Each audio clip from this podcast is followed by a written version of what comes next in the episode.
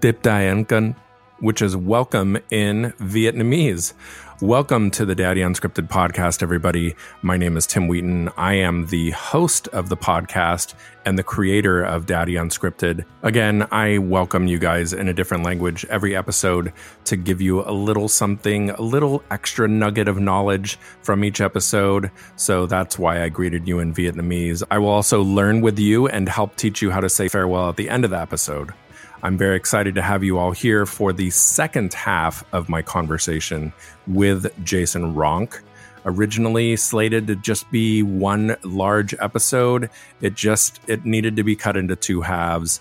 And this no two halves is greater than the whole. Is that I don't even know if that's a thing. It sounds like a saying, maybe it isn't. But each half is equally important of this conversation, but it just it worked to segment them into two different halves. So here you have it. Haha. The second half of the conversation. But before we get too deep into it, I'm going to tell you a little bit about another podcast by Osiris Media, one that just recently came out on January 15th. It's called 36 from the Vault. It's a new Grateful Dead podcast featuring Stephen Hyden and Rob Mitchum, and they are talking all about the 36 Dick's picks, not dick picks, everybody, Dick's picks the Grateful Dead Vault releases that came out, and they're going into each one individually. Episode one is already out and ready for you, but let me play you their little trailer that they have, and I'll tell you a little bit more afterwards.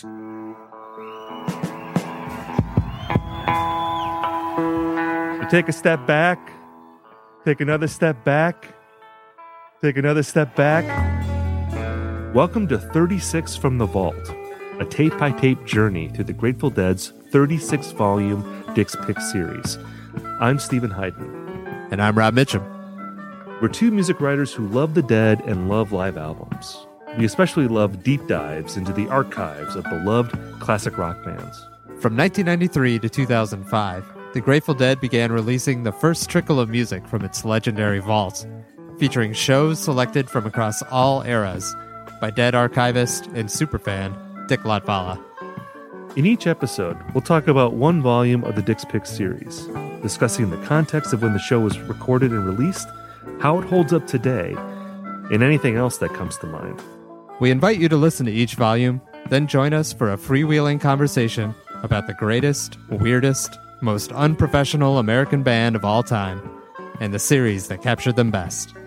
So join us on 36 from the Vault, brought to you by Osiris. Oh, and of course, please make sure to subscribe wherever you get your podcasts.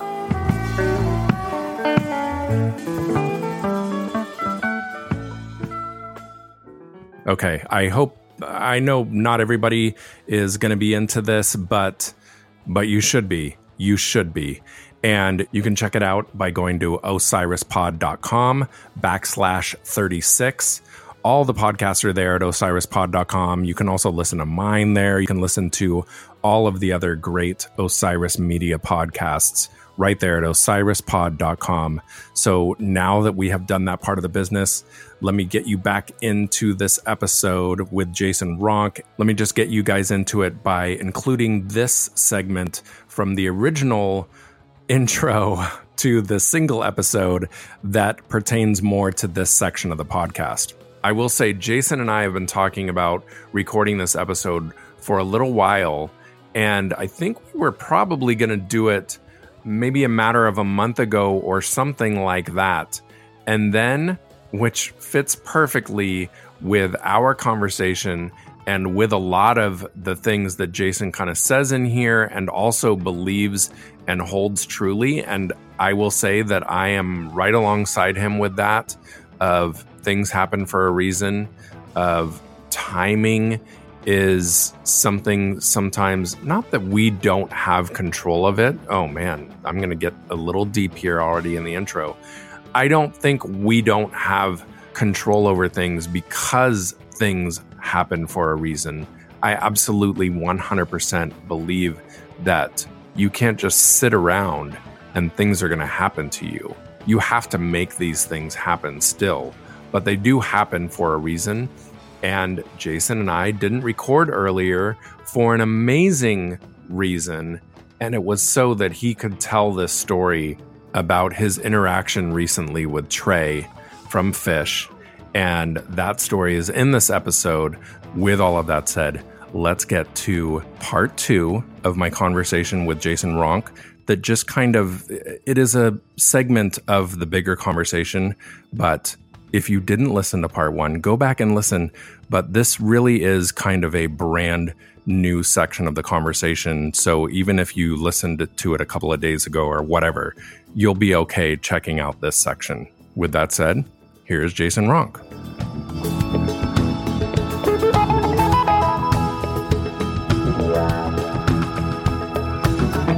Okay, so you are young and in high school, and then you are take us through to your stepping out of your bubble, whether that is right after graduation or what you were talking Yeah. about when you're 19. It was. So I grew up. So I had the same. I dated the same girl all through high school. I think after my sophomore year, I met. She was a freshman and I was a sophomore, and so I had that high school sweetheart kind of thing, small town stuff, and so that Mm. kept me. And it wasn't the healthiest of relationship looking back on it, but you know, I don't think any very few people could look at a high school, high school. relationship. yeah, say- exactly, exactly. Yeah, I don't. I think if our parents would have said, if we had gone to our parents and said, I think we need to go to counseling, I think they would have been like, I think you just need to chill out. Is what you need to do. Yeah, maybe just break up. Yeah, just break up. So I did that, and and uh, I remember like my sophomore year. No, it was my junior year. Between my junior and senior year, I started to get that. I just started to grow up a little bit. You know, like I'm no Mhm. longer this high school athlete. I'm kind of. I know high school's coming to an end and college is going to come. So I started experimenting what every kid does, like smoking a little bit of pot and started drinking a little bit. And um, I was very conscious of drinking though, because alcoholism was pretty prevalent in my family and I was very aware of it. So I was like, Mhm. I'm not going to drink. And so I did. And I drank like one time and I think once or twice before I turned 19 and I enjoyed it, but I knew I was like, okay, I am not going to do this because this is, this is not good, but I'll just smoke pot every day. So, um, Mhm. but I enjoyed it. But I think looking back on it, it was a really, I don't know. I don't believe that. I think everything kind of happens for a reason, and I'm never going to look down on any drug, whether it's alcohol, pot, I'll maybe cocaine and heroin. That's I don't. I've never seen a lot of laughter involved with those two drugs. Um, yeah, yeah. um, yeah, it's the big difference. But so I started smoking pot, and this whole different world opened up. Like I remember going to a friend's house my senior year of high school, and like he he I literally put the record on Pink Floyd Dark Side of the Moon, and like awesome. changed my life instantly. I'm like, not only do I love this, but something inside of me registered like I want to be a musician. And um, so Mhm. then I got into Floyd Zeppelin, and then graduated high school. Still, you know, seeking music more. The Beatles became like really huge in my life. Like like hmm and even today looking back on that thinking about what those guys did in that short period of time is musically astonishing just mind-boggling but um yeah. so just went to college my freshman year didn't do good i didn't have really a big interest in school so by the end of my freshman year i was like you know maybe school's not for me right now but i remember that fall of 1994 i went to a friend a guy named mike crowley went to his dorm room and um his girlfriend there was like, "Hey, we're like, hey, have you ever heard of the band Phish?" And I'm like, "No, nope, never heard of them." And she goes, "Here, listen to this." And she put on the Hoist album, and the first and the song that came Hmm. on was uh, Julius, like, and I'm like, instantly, I'm like, what the, what is this? And then Trey's guitar playing all this. So I instantly, that was like the next musical thing. Like, and this is before I'd even, I didn't, hadn't even heard the Grateful Dead yet. So this is fall of hmm. 94. Um, really got, so I went and bought all the Phish albums and super fell in love with Phish and then broke up with that high school girlfriend after she graduated. She was going to go to college and I didn't want anything to do with being in a relationship at that time. Mhm. And uh, so I guess my really branching out was as soon as that relationship ended, that was early June of 95. Like we somehow got tickets to see the, le- go to see the dead in Chicago. And, uh, and I, by then I'd heard a few dead songs and, um, went to Soldier Field in 95. And, uh, I remember walking over the parking from our parking spot. No, we parked in the city, and then we we actually had to take like a cab down. But walking over this bridge into Soldier Field parking lot, I heard like the tuka tuka tuka tuka tuka like Mm. like tribally, something inside me went like, "What is this?" And we walk over, and there's like a drum circle of like 400 people, and this smoke wafting, Oh, like the, the you know how it is. Yeah. The whole Oh the yeah. circus was in town. yeah. And in that moment, I'm like, I found my people. I found them. I've been looking my whole life. I finally found you guys. And um, I had no clue what it was, but I knew I fit. And uh, we went through the parking lot and had a blast and went into the show. And the music was great.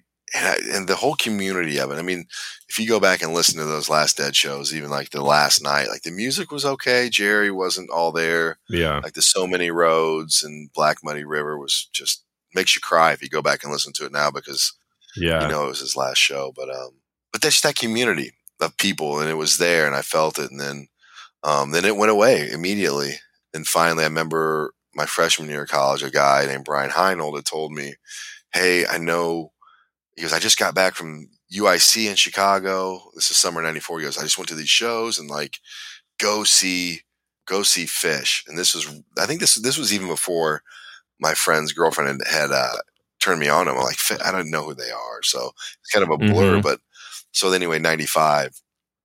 So I met those two girls, um, Libra and Julie at, uh, Libra. Libra. Awesome. dude. And you know what? She, this girl, no shit, man. She, um, was such an angel. She's a sweetheart, but she is like some big wig in the music scene in New Orleans. Really? Yeah, like yeah, she's like curator of her family were lawyers, and she, I mean, she was, you know, doing what we all do at dead shows. I mean, she wasn't Yeah. in a sane frame of mind. Maybe she was, but yeah, she's uh, was the like the curator and director of the New Orleans Jazz and Heritage Festival for years, and now Oh, yeah, she's awesome. like, uh, yeah, she's a bigwig down there. anyway, so I went down to visit them. Jerry died, and I went down there, like, oh, you know, Jerry, and had a great time. And and I said, hey, that band Phish is playing up by playing in where I'm living in, in uh, October. If you guys want to come up, and they're like, yeah, I'm like, okay, I'll go back and buy tickets. So I remember going to like the local department store where the Ticketmaster booth was. oh yeah, Ticketmaster. Yeah, and I bought like three tickets to see Phish, and it was like sixty bucks for three tickets. Mhm. And then I called them back and said, "Hey, they're playing." This is how ignorant I was. I said, "Hey, they're playing like really close to here in Lincoln, Nebraska, the night before. You want to want to go to that show?" And they're like, "Yeah." So I bought those tickets, and like, I didn't know Lincoln, Oh, Lincoln. Nebraska is like nine hours away. so they they drove up from Alabama, stayed at my place. Then we drove to Lincoln, Nebraska. My first show was ten twenty one ninety five, Lincoln, Wow. Nebraska. We were like three or four people deep and from then on, I mean, I still, man, I don't know. Maybe you're the same way. Like, play Wharf Rat for me, or play, you know, Broke Down Palace. Like, I, I'll literally, Mhm. I'll get to like, especially Robert Hunter passing away re- recently. Like, I really do believe. I mean, I love Phish, and Phish will always be my favorite band. But as far as like importance of American music, there's no band that has come out of the United States that is more important than the Grateful Dead.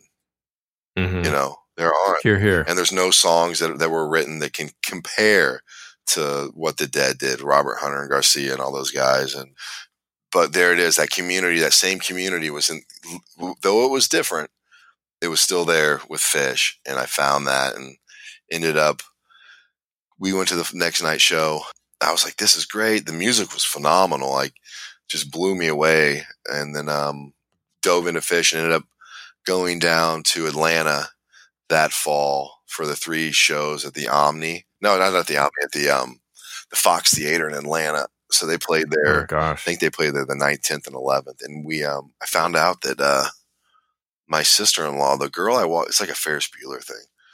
Um, the girl I walked down the aisle at my brother and sister in law's wedding, her name was Jill. Her little brother um, was Phish's caterer. Like had, had been their No caterer way. for like three, two years, and Wow. Penny, my sister, I was like, "Hey, do you, mom said you like that band Phish?" I'm like, "Yeah, I just saw them. They're great." She goes, um, "Well, I just got a phone call from Johnny, Jill's brother, and like he's in town and he works for them as their caterer, and like he's called and said he wants to go out to dinner tonight, and we're going to dinner with the band." I'm, I'm I about dropped the phone. I'm like, what are you talking? About? Are you full of shit? No, Yeah. she goes. And if you want to come down, he'll- we can go to the shows if you want to go. And and like I said, I'm I'm on my way. And we went down there Yeah. went down there and went backstage and and so that proceeded to happen for till 19 till 2000 you know went to, Wow. went to probably a hundred a little less about a hundred shows before they went on hiatus in 2000 and backstage Wow. at probably 80% of them Crazy. expanding my horizons. Yeah, I ended up working at a brew. Ended up not going back to school. I went to Cincinnati and got a job as an apprentice brewmaster, and I worked for Sam Adams at, at the age of twenty, Oh, and cool. was a brewmaster by twenty one, and ran my own little brewery. And my parents were proud of me. My dad was proud of me taking kegs of beer back to Thanksgiving, and yeah, great job for a uh, budding alcoholic. Put it that way. yeah. It was, Yeah, dude. I Brewmaster. keys to the kingdom. Right, right. Yeah. I did, dude. I was, I had, that was my, I had made it moment. I had arrived. Was Mhm. here's Jason, the guy who's, you know, we didn't know what he was going to do. And now he's a brewmaster. He's 22 years old and like really making something of himself. And, um, yeah, it just, it's a train wreck. It, it turned into a train wreck, but, uh, yeah, but I, that's how I got to go backstage at Phish. It was like, uh, I would just, Johnny would be like, Hey, you know, we're just show up with beer or whatever. Just show up. Mhm. So ended up getting hooked up with. Brad, Brad Sands, their their old Yeah. road manager, and uh, Yeah. that guy was crazy. We could do a whole podcast about how crazy that guy was. But, uh, yeah, man, it was a lot of fun, and that that that all came full circle this past weekend too, which was really special and neat. And I'll share that with you later. Yeah. But uh, yeah, so yeah, budding alcoholic through my twenties and started doing coke and partying too much, and that became part of the Phish thing too. And yeah, I floundered for a long time, man. Probably from twenty five to 37, 36. Yeah, I, I was just bounced from here to there Wow. you know, alcoholic, active alcoholic, and uh, you know that would take way too long to go into just ugliness and going to jail and losing jobs and God. trying to get sober and staying sober and not staying sober and Mhm. and then uh, it all culminated on July fifth. I, I'd been sober for a while before I met my wife, but I, I think there's like two parts of my life, like that part, and then like my life really began on July 5th of uh, 2014 when I met my wife at a Starbucks, and uh, we went on a date. Hmm. And uh, she wasn't my wife then, obviously. We went on a date, and I told my I called my mom on the way home from that date, and I said, "I just met your future daughter-in-law." And my wife was Wow. like, "No way!" And I said, "Yeah, I did." And I had, and I did. In that one moment, Wow. I knew instant. So before that, like all those times that you were trying to get sober and not doing it, do you feel like the intent was not meaningful enough? Like the drive, there was nothing to like incentivize you, or you weren't getting away from it, or what do you think was kind of going That's on? a that is a great question. You know, it's I think yes and I think no. I think I really did want to stay sober, but I think I would Mhm. get you know, there's this whole um realm of sobriety of so I go to a 12 step fellowship. It's if you want to find it, it's in the front of the, the yellow pages, right? So um, you Mhm. can pick up on that. Um, but there's this whole realm of inside of sobriety, like, you know, meeting makers make it like 90 meetings in 90 days. And those are great things, but there's no, there was nobody that really, you know, the basis of that 12 step program started in 1939 with this book that showed you how to get sober and stay sober and how to work the Mhm. steps and like clear cut directions. And I was, I was never in front of anybody that, that was really doing that. I was just in front of, you know, people that said if you make a meeting every day, you'll never drink again. And, you know, meeting makers make it and kind of like not very into that, you know, that book that really gets you dialed into to the spiritual path. And until I had that, but I didn't recover. But the whole thing too is like, it was kind of meant to, I was kind of meant not to be sober Mhm. you know it's just like it's just kind of weird and i was talking to rj about that today is like there's these things that happen in life that that in the moment are catastrophes and you feel like your world is going to end and you feel like how can it get any worse and like and then life come kind of comes back online and you, you move to the next part of life but looking back in hindsight it's like i had these little pushes and nudges of the universe to get me to where i needed to be to meet that one person Yeah. i was supposed to meet to have these two beautiful kids in this life that's really beyond a dream today so I don't look back on it and think, I try not to look back on it. And that's what, it's funny. Even Trey said that when I met him on Friday. He's like, don't worry about all that. You know, because my sponsor lives in Texas and down there they call it, you have a sobriety mm. date, you know, the day you really got sober. And then, but you have a mm-hmm. been around date, like how long you been around. and I shared that mm-hmm. with Trey. He started laughing. I'm like, yeah, I got a been around date. And he goes, ah, forget about the been around date because it doesn't matter. You know, I mean, I learned a lot of good stuff in that time, and but it really just got me to where I finally, you know, yeah, I finally surrendered and said, you know, having a wife is something I want, and having a family, and this is this is going to happen, and for me to keep this, I can't drink anymore, and if I do drink again, I'm going to die. I have family members that died from this Mhm. and doing other hard drugs. Like "Oh, it's going to take me out. And I saw that, and I thought, okay, this life that I really want is is worth putting all this to the side. But I also realized that I not only do I need to put it to the side and kind of get away from it, but I need help every single day, you know, Yeah. and stay dialed into that, or else I will again. So it's um, you know, so it really is a daily thing, like getting up every morning to pray and meditate, um, meetings, sponsorship, all that kind of stuff is a daily thing. It's a, it's a discipline that I really enjoy and and uh, spiritually, you know, tr- I'm always trying to grow. Um, but for guys like me, it's just not saying, okay, that's enough. I'll I'll, step away from it. I've had my fair share because I did that for years, and, and just you know, you could hook me up to a lie detector test and and ask me if I, uh, hey Jason, do you think you'll ever drink drink again or or do cocaine again? And I'd, I'd have been like, no, I'm not. I'm not going to do that. And, and the lie detector Yeah. test would have said, you know, you're right. He's going to do it. no, He doesn't believe no, it. Yeah. yeah. it says, yeah, no, he won't ever do it again. But two weeks later, it's like, well, that lie detector test wasn't true because here he is again Right. at the bar, Yeah. spending his whole paycheck. And, but it all led me to that moment to meet her. So I can't, I wouldn't change any of it, man. And not one bit, not one minute of it. Yeah. And that's part of that thing, like where in life we have these things that we drive toward, and the difficulties and everything make you that much more aware of the, I mean, to say it dumbly, the awesomeness of Mhm. what you have now. Like, I think that potentially helps you.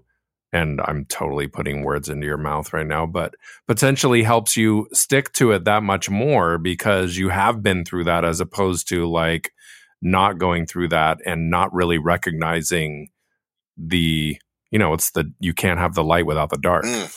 Yeah, you're 100% right. And that's the, and that's where like the gratitude of being a good father comes from and like the wanting to, you know, I don't want to be a better dad than my dad. I don't want to be a better dad than my stepdad. I just want to be the dad that my children need me to be today and take what they Yeah. gave me and what other resources I've had to learn how to be a dad and use them. But I think that a lot of the gratitude that I get to be, know, somebody, people wouldn't trust me with a $20 bill to go to the store, you know, but now my wife and the world has trusted me to raise two children on my own every day. And it's like, and they don't worry about it. They, they know Yeah. everything's going to be good and that these kids are having a very unique experience. Like, okay, this is when the days get rough and hard, like getting to step back and say, life could be a whole lot different right now than it is. Not for the Mhm. good, but for the bad. like, you know, Yeah. and that's, um, and that's what, when I got to see Trey on Friday, that's what that whole conversation was about, you know, and it was pretty, it's pretty special. So go right into that. Like, I, I think it makes sense to, for you to share what led up to that and how that all came, Yeah. came to be and Yeah. go for it. It was so it all I guess what kind of made it able to happen was that I had been, you know, Trey didn't know my name, knew my face, like I could tell he knew my Mhm. face, but you know, in the in that circle at the Betty Ford Clinic backstage and all that stuff, that kind of was a unique thing, and I'll always treasure that. But so we did the podcast with RJ and Matt in January of this year uh, with another guy named Mike, who's been sober for quite a while too, um, about recovery in the Phish community. And I'd reached out to RJ during the summer of uh, 2018 when Trey was doing like the the Soul Planet and all these songs that Mm, I could I mhm. could really hear like I wasn't hearing a cheesy dad rock song. I was hearing, you know, a man in recovery who's just spiritually like like man, that guy's like growing. Like these are all songs about love and light, like spirit. So I reached out to RJ just to email. I hadn't gotten his I'd never talked to him before. And uh, I think I DM'd him on Twitter and he sent me his email and I said, Hey, you know, explain who I am, a little bit of the backstory and uh, said, "Hey, I'm recovered alcoholic and and in sobriety and this and that. And I, what I hear in Trey's songs is this because I know Trey is also in recovery. And RJ's like, "Yeah, that's." You know, kind of bit into it. And it's like, yeah, yeah, maybe we could do a podcast about it. And I said, oh, anytime you want to, that sounds great. So this was like in June or July during that summer tour, and nothing. We'd communicated a little bit back and forth, and I kept, you know, I wasn't bugging him about it, but I just kept dropping him emails every now and then. Hey, you know, you know, I think it'd be a lot of fun to do this. Fans might really like it. So Mhm. finally came to fruition. And uh, you can hear on the podcast where RJ's like, yeah, you, you gave me this, uh, this idea last summer. And I said, yeah, I finally beat you in the state of submission. Uh, so, and that's how this whole story probably culminates of beating Patrick Jordan into a state of submission. So anyway, we did that. And Patrick, I think Patrick Jordan, who's Trey and Phish's manager, he listened to it and uh, sent Tom and our Tom Marshall and RJ an email and said, you know, I listen to your podcast, but I don't always listen to them all the way through. But this one, I found myself literally listening to all of it. I couldn't stop listening to it. Mhm. Gave me and Mike, the other guy that did it, just you know, thumbs up and kudos, and said, "Hey, I, you know, I experienced Phish too through sober lenses, even though I'm not, I'm not an alcoholic or an addict, and don't need to go that route. But you know, being their manager, he's sober at every show, and Yeah. um, just the community and just gave us kind of kudos about it. And I, um, I said, "Oh, cool! That's awesome! That's the best out of boy you can get." And um, yeah. then I started to think, like, you know, it would be so nice to reconnect with, with, uh, with Trey, whether it's through this or that or whatever. And I just had this thought in my head that I can, you know, if it's supposed to happen, it'll happen.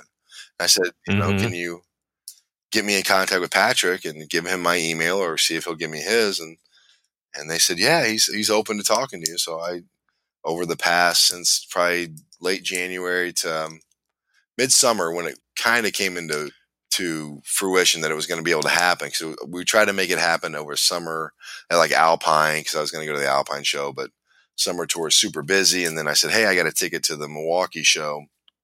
He said, yeah, the acoustic solo is a lot lot easier to navigate. You know? Yeah. a lot. So he said, I can't guarantee you anything, but I could probably make something happen there. So I was like, okay, cool. So in that time, I had talked to my sponsor down in Texas, and he's a he's a bookbinder by trade. He was a uh, book restorer, did book restorations for museums and artifacts over the world for the last like 30 years, but now he's retired. Hmm. He does book binding. He'll take these beautiful, you know, um, recovery books, you know, and he binds them with leather and he'll put the person's name on it and sobriety date and the color they want and all that. So I said, Hey, why don't we make Trey one? And uh, he said, Yeah, we can do that. And so we tried to get one that matched the color of his uh, his Koa guitar and got this cognac leather book for him and has his name on it and sobriety. And I sent a picture of it to Patrick, and Patrick was like, "Wow, that's absolutely beautiful." And the sobriety date's a an incredible touch and such and such. And he said, "Okay, let's we're going to make this happen." So he said, "Do you have a ticket?" And I said, "I do have a ticket, but." Uh, I did the number one thing a husband probably shouldn't do, and that's I, I booked this on my wife's birthday weekend. Oh gosh. Uh, see, selfish and self centeredness. I wouldn't think anything Yeah. about her, about what I want. Damn it. So um, he's like, "Well, get rid of your ticket. I'll get you two tickets." And I'm like, "Whoa, are you sure?" And he's like, "So anyway, um, so we had two tickets waiting on us. And I I'd gotten on Twitter and hopped on Twitter and uh, said, you know, is there any Osiris? Because we invested in Osiris during that first round of the SeedInvest. Um, so Mhm. we've, you know, um, been investors and part of this. And I said, is there any Osiris investors that, that want to go to the Milwaukee show that don't have a ticket. You know, this is free to you. And, and it, got, it got sent around. Nobody, you know, I, nobody bid on it. So this other woman named Amy said, Hey, I'm in Milwaukee. I have a ticket for my husband, myself, and my husband wants to go. He doesn't have a ticket. I said, All right, here, this ticket's for you. You can have it. So yeah. she met up and got the nice. ticket. But, uh, so we go and we're driving up there last Friday and Patrick, you know, I'm emailing him and he says, Hey, meet me at the, you know, at the Riverside, meet me at the theater at 415, between 415 and 430. I'm like, okay. So we go get checked into our Airbnb and, um, head down to the theater and park and all that stuff. And we're right there. I'm texting him and he said, yeah, I'm right here. So I, there he is. I, I knock on the door and this, this usher opens the door goes, can I help you? And I go, yeah, I'm here to see Patrick Jordan. And he goes, Patrick, who? I go, that guy. And Patrick's like, hey, he's with me. And he got us in and we had some, um, so in their first, like right after that first round of the SeedInvest anyway, um, one of the coffee houses in Chicago, Passion House. Oh yeah, which I couldn't believe it when Passion House signed up to to sponsor Osiris because they're my favorite. I'm my favorite in the world. Like these, oh really? These guys are oh that's incredible. Perfect. So anyway, I'd met up with uh, Josh Millman. I met him that Wednesday. And I said, "Hey, I'm going to Milwaukee," and I'd bought a bunch of the Cadillac Rainbows that that they did. Um, and it's so good. I bought a bunch. I, I mailed Tom a bag, and I got a bag for RJ still sitting somewhere. I got to get to him. But anyway, I met him up at his coffee shop. He said, "Hey, here, this is a bag of Cadillac Rainbows for Trey." And and I go, "Well, g- give me a." I go, "I want to give Patrick a, a, thank you too." He's like, "Oh, absolutely." So he gave me a bag of the Millie Grace. So yeah, I walked up there and I had a bag. He said, "Hey, Patrick, this is for you." And he's like, "Oh, thank you." I go, "You drink coffee, right?" He's like, "Yeah, I drink coffee." like, so had a bag of Patrick for Patrick, the Millie Grace, and then the Cadillac Rainbows for Trey.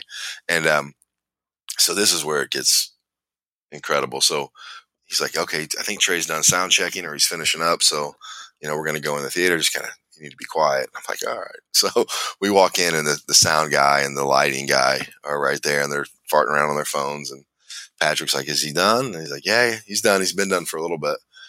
Like, Patrick's like, oh, okay. So he's, he's like, come on. So we go down to the bottom of the theater. He's like, just have a seat here. I'll be right back. I got to get him before he meditates. And I'm like, like, all right, cool. So we're sitting there and I'm looking around this beautiful theater talking to my wife and she's like, are you nervous? I'm like, nah, I'm not nervous. I'm like, this is just a, you know, this is cool. This is neat. It's, I, you know, I'm not a fanboy. Yeah. I, I kind of been with the guy before. It's no big deal, but it's just neat. It's, he's sober now. I'm sober. It's just right. Going to be cool. I don't know what it's going to look like, but I think it's going to be cool. So, uh, so we sit down and, uh, all of a sudden the lights dim down and Trey walks out on stage and sits down and uh, the spotlight goes on him and he picks up his guitar and plays pebbles and marbles and uh, oh my gosh uh-huh, to me and my wife i'm sitting there holding my wife's hand and he's and he plays pebbles and marbles from front to back right in front of us and uh, wow i'm like holy cow and then yeah stops that and uh, goes right into that new song from Ghosts of the Forest friend uh, oh my god i would have fallen and just melted. Yeah, I look over. My wife's never heard either one of these songs, and she's like, "Oh, really?" Like these that that well of tears at the bottom of her eyes, and I am. I got goosebumps. Yeah. I'm like, in the moment, I'm like, "Wow, these are two real random songs to sound check right now." Yeah. And I'm like, "Yeah." Uh, so he gets done and gets up and stands up, and the lights go back up, and I'm like, I yell, I go, "You didn't know you had uh, an audience, did you?" And he looks down and he starts laughing, and comes around and uh, yeah, hey, Mr. Anastasio. He's like, hey, I go, yeah, Jason. Yeah, yeah. And he's like, this is my wife Jenny, and he's oh, so he immediately goes into asking us questions about us. you know, mm-hmm. not like, hey, you know, tell me all you, you know, ask me all the questions you want to know about me. Like, I couldn't, right, yeah, I couldn't get a word in edgewise. He's talked to my wife and talking to me, and but the conversation went right to what this whole podcast is about is about how grateful he is and how grateful I am. And he gave very specific examples of to be sober and to be a father and watch your children grow up and be a participant, not just a sideline participant, but really be a participant in their life and be there. He said to be there for his daughter's, you know, middle school graduation, high school graduation, and then college and, and be there Mhm. for his children and, and that they haven't seen him intoxicated. And they, even though he got sober when they were of the age they could have known, they never really knew about it too much. And he said, and you have that opportunity. Your, your son's four and your daughter's one. They've never seen it. They don't have to. And, uh, and then he asked my wife, it was so funny. Like, he's like, aren't you, aren't you grateful that your husband is not just like he's physically sober, but he's this, you know, he's trying to walk this spiritual path and he's trying to be a good man. And I'm looking at her and I, and I'm like, are you grateful for that? She's like, oh, absolutely. Hell yeah. I'm like, I've never thought to ask you this. Like, she goes, yeah. She goes, his pride and ego and selfish and, you know, it can rear up every now and then. She goes, but, you know, he gets away, he gets, you know, past it pretty quick and can work through it. And one of the points that was made is that when I do, when I, cause I do, I mean, there's times where, ah, you know, I'm just, just another bozo on the bus sometimes. And I step on the toes of my wife and, hmm she for some reason retaliates you know i don't know why but um but instead of just saying you know i'm sorry i made you mad you know it's like no here's what i did. I know this was inappropriate. I apologize for this and you reacted this way and if i wouldn't have done you know so it's a very you know heartfelt apology and it's also acknowledgement of my you know, here's what i did and yeah and he and it was so cool and talking to her and you know, and talking about his sponsor and his grand sponsor and just recovery stuff. And I showed him the book and he said, Oh, this is so cool. I'll, and it was like very like received the gift very lovingly, like, Oh, I'll honor and cherish Mhm. this. And he goes, Oh, look, it's got my name on it. And he goes, Oh, look, it's got my sobriety date. He's like, He's like, I better not go back out, huh? I'm like, a lot of laughs, man. I showed him a picture of my daughter or a video of my daughter dancing to a sea of stars. And, um, uh, yeah, told him about my son's favorite songs, Harry Hood, and he's like, "All right, well, go home and tell him it's about where does uh, where does the little guy in the milk container go in the lights when you when you close the refrigerator door." so yeah, and it gave him the coffee, and he knew about the Cadillac Rainbows, the, the contest, and all that. Huh. And, um, oh, that's cool. yeah, but it was neat, and it's like I'm coming home from that, and I'm thinking, okay, I'm doing this thing with Wheaton. We're gonna do this Daddy Unscripted, and and I just had this experience with Trey about being a father, and he played the song Pebbles and Marbles. It was written by Tom Marshall about his daughter, and then the song Friend about his friend Chris, and and I'm sitting there with my wife, like being married. I adore my wife, but sometimes marriage can be, you know, can be not difficult, but it's a marriage. It's like Yeah. and the Yeah. real thing doesn't come along and that's what that song's about like you you know sometimes you don't realize what you got you know and that song in that moment reminded me that through the ups and downs of my marriage with my wife which there's not a lot of downs but it's just two humans trying to coexist together and it's like we really do have something that's incredibly special and i i often wander from the the specialness that we have and it just kind of brought it all back to that moment and you know, driving Mhm. home from that back to chicago and it's like all right, this is really cool. This is this was meant to be this way, and it was different than what I thought it was going to be. And um, then I had this thought about Osiris, and Osiris came into my mind with RJ and Tom, and me trying to to to help out and do whatever I can with Osiris. And I thought, you know, Osiris is going to be just fine. It's doing good stuff. They're doing great stuff. It's going to be what it is, and it's going to be successful, and it's going to be successful in a different way than anybody within Osiris probably thinks it's going to be. It's going to be Yeah. something on the left field that's going to come out of nowhere. It's going to land right in our laps, and it's going to be here. It is.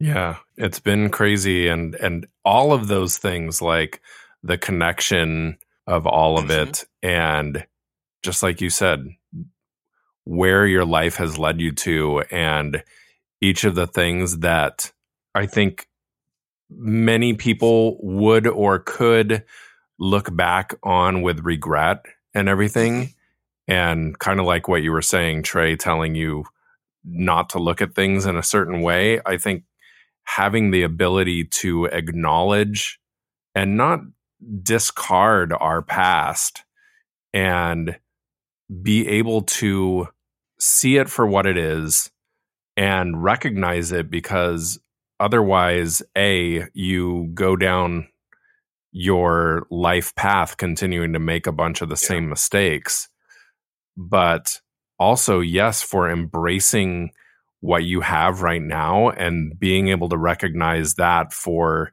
the goodness that it is. Yeah, absolutely. And that's one of the one of the things in that the book that I gave him that that's our our key piece of literature that we work out of is that it, one of the promises there's a lot of promises in this book and one of them that people really if, if you can understand this promise and it says it two places in the book it says we will not regret the past nor wish to uh, close the door on it shut the door on it like my hmm. past mm. and it says it further on in another chapter that cling to the thought that the dark past in god's hands is your greatest asset with it you can avert death and misery for others it's like so those years I floundered, like you asked, it, you know, no man, I learned so much stuff in those years of trying to scrape mm-hmm. it up, mm-hmm. dude. I mean, I sponsor a lot of guys and watched a lot of guys recover and and and started some meetings and like my whole life revolves around recovery and my relationship with my creator and everything stems from that and i'm not perfect at it. There's days where i fail miserably but there's days where i succeed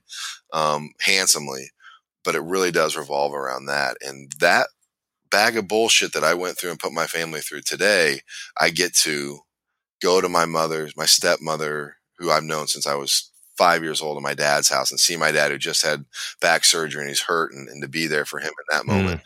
and tell my stepmother about what happened last Friday because she knows my past and she was there for the wreckage and and tell her that we got to sit down with Trey and he played these two songs and watch her like well up with tears like to see that her stepson, pretty much her son, is living this life of service for others, and that you know, and, and the whole conversation with her started like my niece and nephew are flying up from Atlanta for Thanksgiving.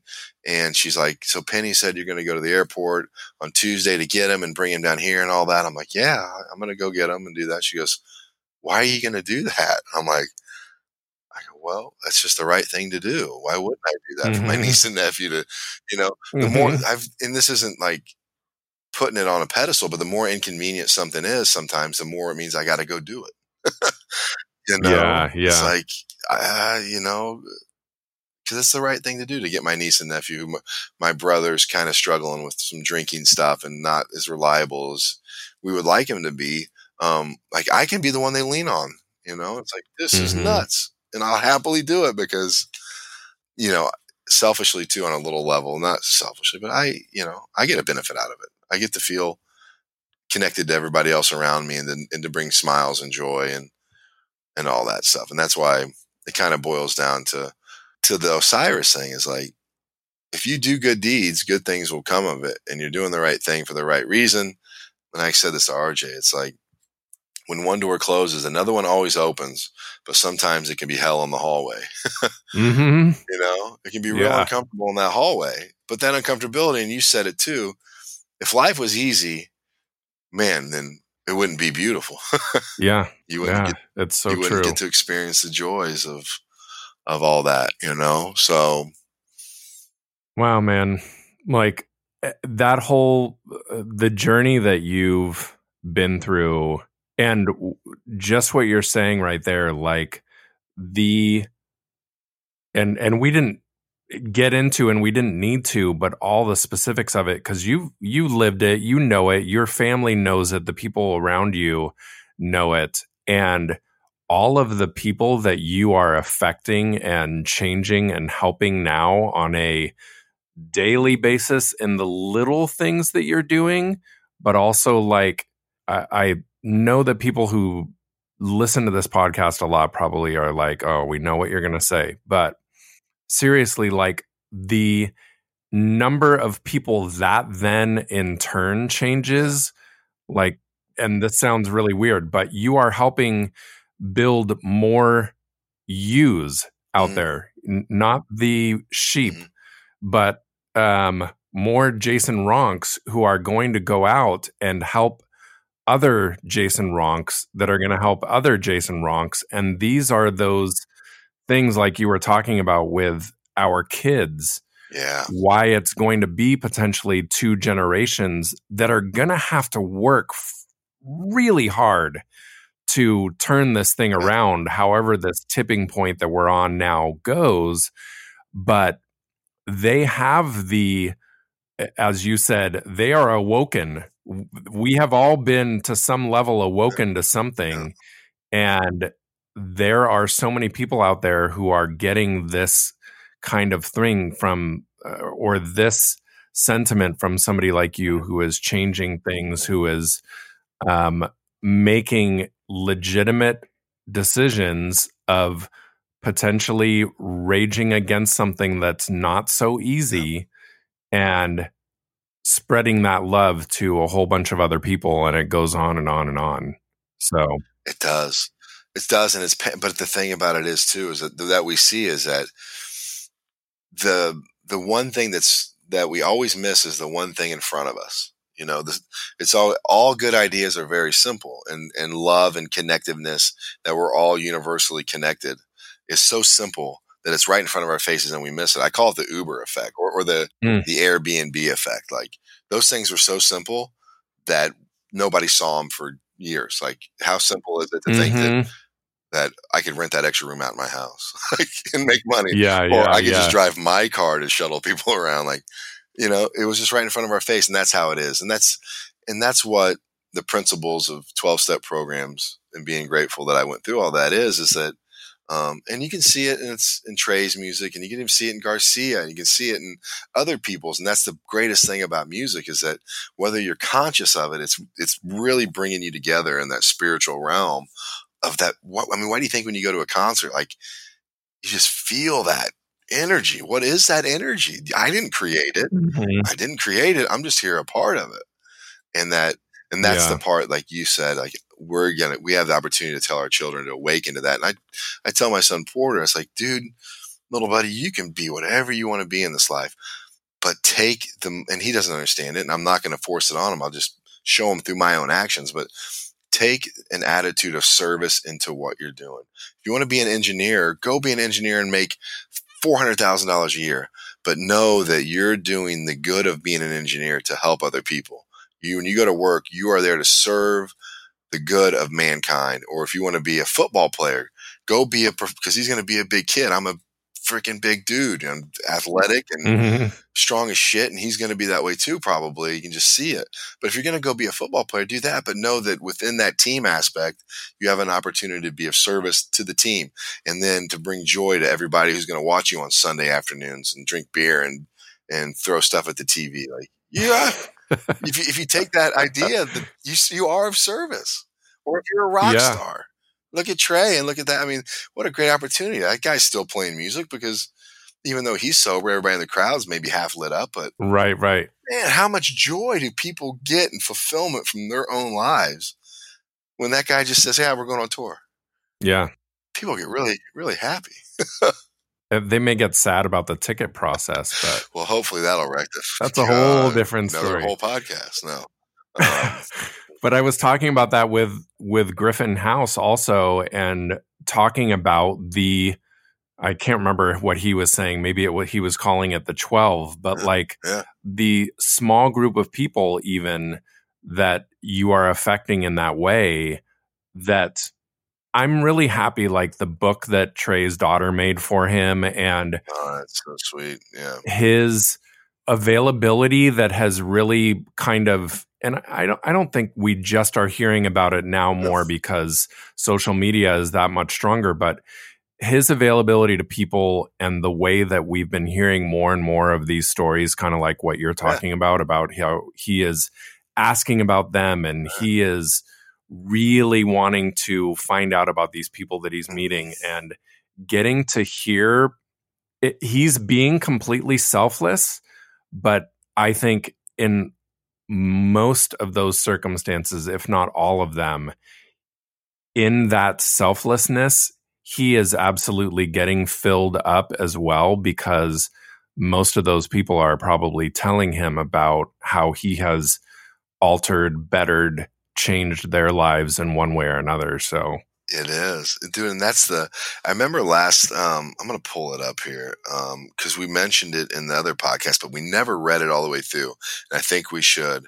Um, so last when he did that GQ article, was it the GQ? I forget what it was. Mm. Anyway, the article we talked about his pre-show ritual, where um, mm-hmm. when he did the, he would go into the bathroom and he'd say the prayer of Saint Francis and it's funny because Francis, if you're a Franciscan priest, so Father, so Saint Francis was the one who's brother moon, sister ocean. Like he's the one that believed we're all, we're in communion with every everything and everybody around us. That the that when mm. when when Jesus spoke of the of the Christ, he meant the indwelling of God and everything. Like the universe itself mm-hmm. is a manifestation of the indwelling of the the divinity of the incredible knowledge. So anyway, without getting too theological, but so Trey is a perfect example of somebody on that spiritual path that when they follow this prayer, they're going to be the way Trey is very authentically because the prayer says, Lord, make me an instrument of your peace. Where there's hatred, let me bring love. Where there is injury, let me bring forgiveness. Where there is doubt, let me bring faith. Where there is despair, let me bring hope. Where there is darkness, let me bring light. Where there is sadness, let me bring joy. O divine master, grant that I may uh, not so much seek to be consoled as I, as to console, to be understood as to understand, to be loved as to love. For it is by giving that we receive, it is by forgiving that we are forgiven, and it is by dying that we are born to eternal life. And that last one, by dying, we are born to eternal life. That means by dying of self, that my me of myself, I let that part of me go and I get that eternal bliss and, and joy by being a part of humanity. you mm-hmm. know, and that's it, right? That's what he does. It's like, it's better to give than it is to receive. And it all comes, it all comes back to you in some form or another. And even if, even if it does like, and again, something that I say all the time, but all the people that whose lives we touch in one way or another that we may never ever know about yeah. the goodness that comes out of that as well as like the things that we are doing that we may not realize how we are bettering our children's lives and that generation is like of the utmost importance. Yep. And the, our kids are watching how we treat others. Oh, oh my God. That's a whole nother, that's a, that's not a podcast episode. That's a whole freaking podcast that needs to like I tweet about this every once in a while, and I think I maybe said something recently that I was jumping on somebody else's tweet that they were yeah. talking about that. But how much our kids learn from us, and these some of these viral videos that you see where you hear how somebody is talking to another person in front of their kids or whatever, it just makes those things hurt my heart more than almost anything that else because it's just teaching them the evil is just so sad. Well, one of the things that I try to adhere to, that's a principle, is that the truest measure of a man's character is how he treats those who can do absolutely nothing for him. Because mm. mm-hmm. you can mm-hmm. treat the people that are that have something you need really well, but what about that person that, that that can offer you nothing or give you nothing? How do you treat that person? Yeah. How do you treat the husband and wife that come to your concert um, to give you a book and some coffee? How do you treat them? Yeah you treat them like you're equal? Or you show interest in them, or do you just say, "Hey, I'm glad he had a chance to meet me," and brush them off like another every other rock star?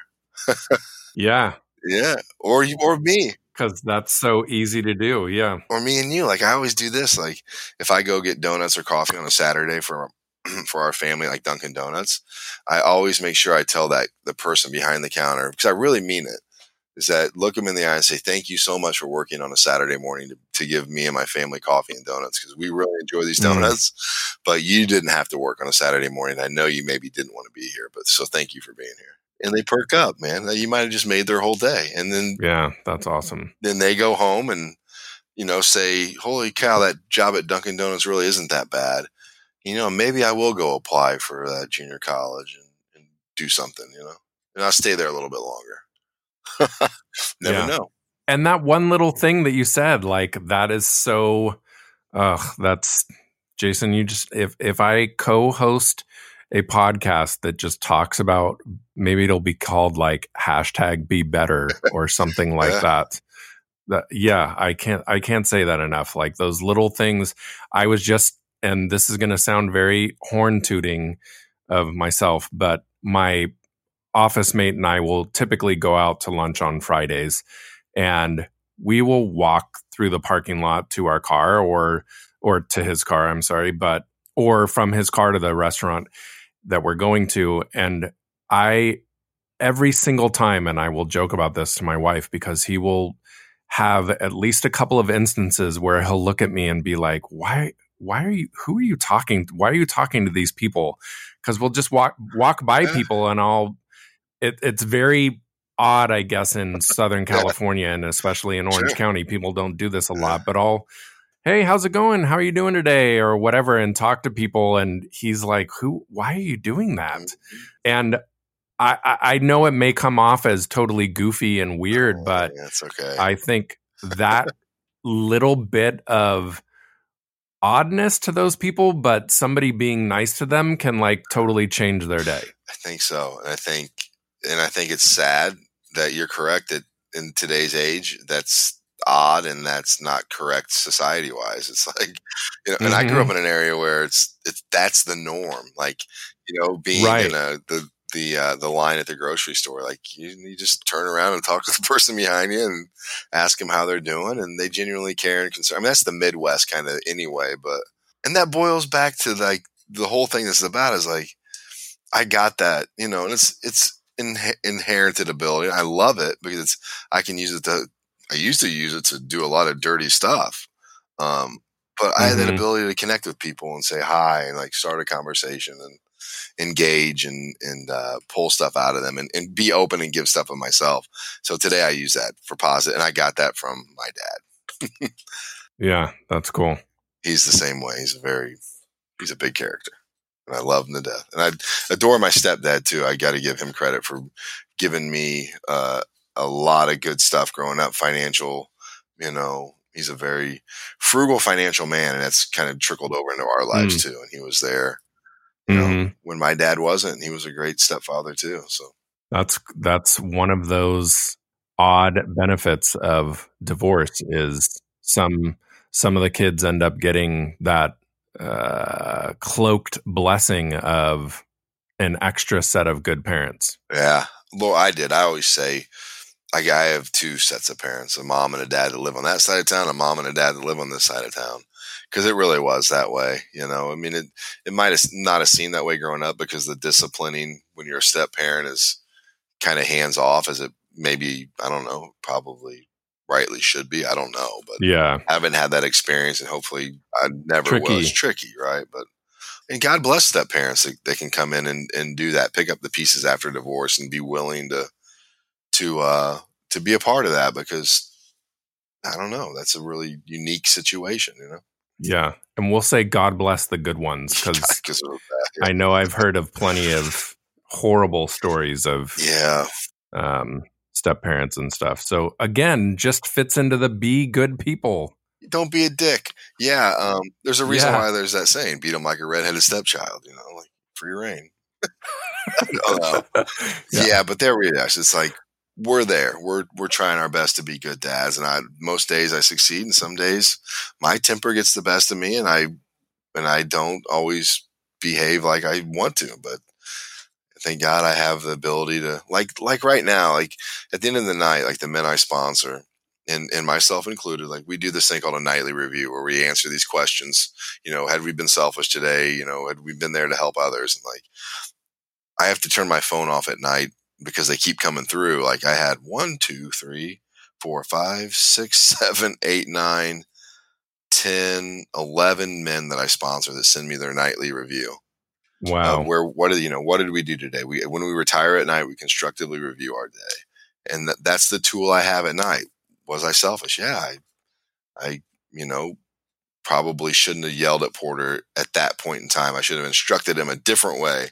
You know, um, Mhm. but I get to learn from that. Lord, and I know I'm forgiven for it, and I move on to the next day and realize that, uh, you know what, mm, I'm a good dad. And I love being a father. it's the greatest Yeah. gift I've ever gotten. and none of us are perfect. Like uh, uh, that's just the way it is. Like there is no perfect human or perfect parent out there. So No, and I don't wear Lululemon pants, and I don't have the. We don't drive the Range Rover, and it's Ah, okay. I judge a little bit. You know what? One of the funny things is, so I'm a CrossFit coach, and I'm a strength athlete, pretty strong guy. like, I remember picking my son up from this uh, this cookie cutter daycare place, and like I look around all the dads, like yeah, I get, I'm I'm the I'm the fittest Mhm. dad in CrossFit. The whole thing, the fittest guy in the world, fittest in the gym. Fit, like, I'm definitely the fittest dad at this freaking daycare. I tell it to my wife, and she just shake her head like you're insane. Let me win. Some, I got to win at something in my life. yeah. It's the It's little the things. little things. So Cool. Well, thank you so much, Jason, Oh, for coming on and telling all of your stories and um, thank you for for being an awesome supporter and part of Osiris. Like I I know I said this on Twitter the other day to some extent, but really like I I feel like there are some people that are not podcasters in Osiris that feel like they're just as much a part of the network and I think that's amazing because like I don't know I I don't know who invests in it from my part. I know that, you know, RJ and and Tom know who those people are probably, but there's a couple guys uh, or I should say there are a couple of people out there that I know are very much a part of the quote unquote network and I feel like you are absolutely part of that. Good. So I appreciate all of your support and everything that you do Absolutely. with Osiris, with the different podcasts and everything. And as a human uh, and a dad and a man and a son and a husband and everything, um, I truly, sincerely appreciate who you are, how you present yourself, live your life, help others, um, do the work to make this a better place. So I really Yeah. do appreciate that. Thanks. I that's that means a lot because you don't uh you know you don't always get the thanks for it, but that's okay. That my thanks come in smiles and laying my head down on the pillow. But yeah, man, I really appreciate it. I Yeah. thank you for for what you did, man. I remember the first one I listened to. It might have been RJ or right before that, and then uh listen to all the ones that you've done since, and I really enjoy it. And anything that can help me to to be a better dad, I'm always I always want other dads' inputs because we're as much as you know we are good dads and there's information out there. It's just it's not you know maybe we're on the you know the uh, the forefront of of uh, fatherhood. You know, growing as dads because it's Yeah. just not there yet. It's it's better than what it was, but um, we got to kind of learn from each other. You know. Yeah. No, I Yeah. agree. All right. Well, um, so you guys should go find Jason on Twitter. It's his name, Jason Ronk. And um, you can see his musings and uh, various things on there and his shout outs for for coffee and my whatever my goofy kids I tend to put up there more than anything. yeah, or Yeah. mostly my retweets. Yeah, It's yeah. okay. I've I've yet to master the art of Twitter. I don't think I ever will. I can't come up with catchy stuff that okay. quickly. so It's okay. That's what your drafts folder is for. uh, yeah. What's a draft folder? Oh, we'll get Just into that kidding. off then. All right. Thanks a lot, Jason. yeah, no problem.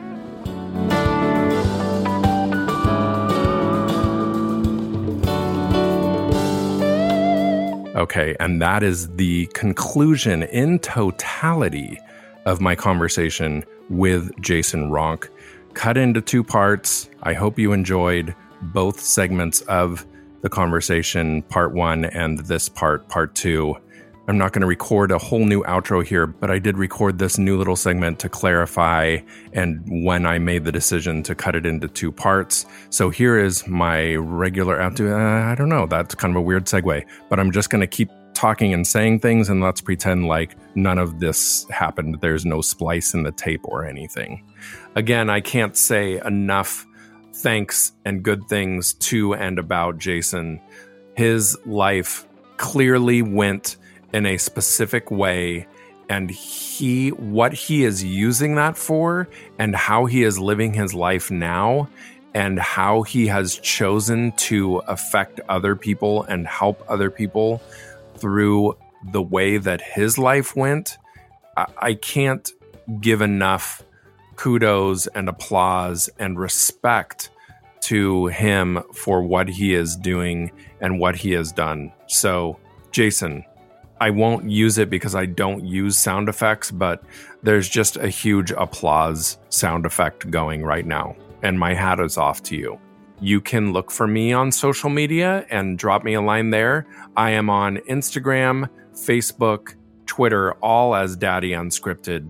So continue to bring me some awesome people that you know that are like Jason that I may not know that I can have on the show that can inspire other people with their stories and tell us about their parents, their dad, them being a parent, whatever those things are. If you know those people, send them my way. Send me a message with their email or whatever way to reach out to them. And hey, if this inspired you and said, you know what? Trey is my neighbor and you need to have Trey on your podcast to talk about his dad and him being a dad, then reach out to me. Let me know. Reach out to Trey, let him know. Because there are these people, and I know it's reaching, but there are some of these people, and I will say this like when I was watching Between Me and My Mind, the Trey documentary that came out this year, it was difficult to not do this. I'm sure I'm not alone in this but all of the parenting stuff that was smacking me in the face and making me think about it. And yes, there was a part of me that was like, man, I want to sit and talk with Trey's dad. But also, like, I would love to hear more about Trey's dad from him and him being a dad and all of that. So I will admit, like, there are those people that are like, yeah, I'm probably never going to have David Ortiz on my podcast, but it would be kind of cool to sit and talk about his dad and him being a dad. And so there all are those people that I think we can still learn from their stories, even if we are not living a life like them. I 100% believe there are some great lessons and stories from all of these people that even I will use Griffin House's thing, even 12 of us are going to benefit from. And isn't that good? That's still good. 12 out of however many those people could go on to affect I'm do I need to go through this whole math thing again? The thousands and thousands and hundreds of thousands of people that are getting affected, they all come back to the one. They all come back to that one person. And I want to be that one person because I want to affect people positively the way I'm getting affected positively from some of these people I'm talking to. But I also know that I want to talk to those one people. So if you know who that one person is that I need to have on the podcast, make that happen. I appreciate that. I appreciate all of you. I appreciate each and every one of you who are listening. And the best way for you to help me appreciate you more is by reaching out. So let's keep this going. Let's keep this ball rolling. I love what is happening here. And I know it feels or sounds kind of horn tooty for me to say that, but it is not because I'm loving what I'm doing or I feel like I'm doing amazing things or this is awesome because I'm doing it. It's not that. It's what you guys are doing and what my guests are doing. And I'm just trying to help keep putting it out there because of the couple of people, even that I hear from randomly that are saying, like, what good they got out of X podcast episode with such and such person. And that means a lot to me. And that one response, even, will keep this going. But I love you guys. I love everything that is happening. And I love all of the support and the interest and the passing along that you guys are doing of these episodes and of this podcast. I really do appreciate it because it all comes back to why this is happening. And that is a testimony to the people who aren't here anymore. Oh man, I'm getting emotional. Who inspired this thing to happen and who will not even know or realize that, but it feels good to me for this goodness to come full circle to those people like my dad, like my friend who is no longer here living with us, like all of these other people who have affected my life, who have pushed me in a direction of doing something like this. So I genuinely, massively appreciate each and every one of you. Okay. And it is time to now try to say goodbye to you by saying Lendumbina, which is have a good journey. I hope wherever you guys are going this week that you have a good journey and in the couple weeks to come before our next episode, which should be out in another two or three weeks. Keep an eye out for that. And make sure you just keep in touch with me and check out the social media for all goings ons about new and old episodes as well. Thanks, you guys.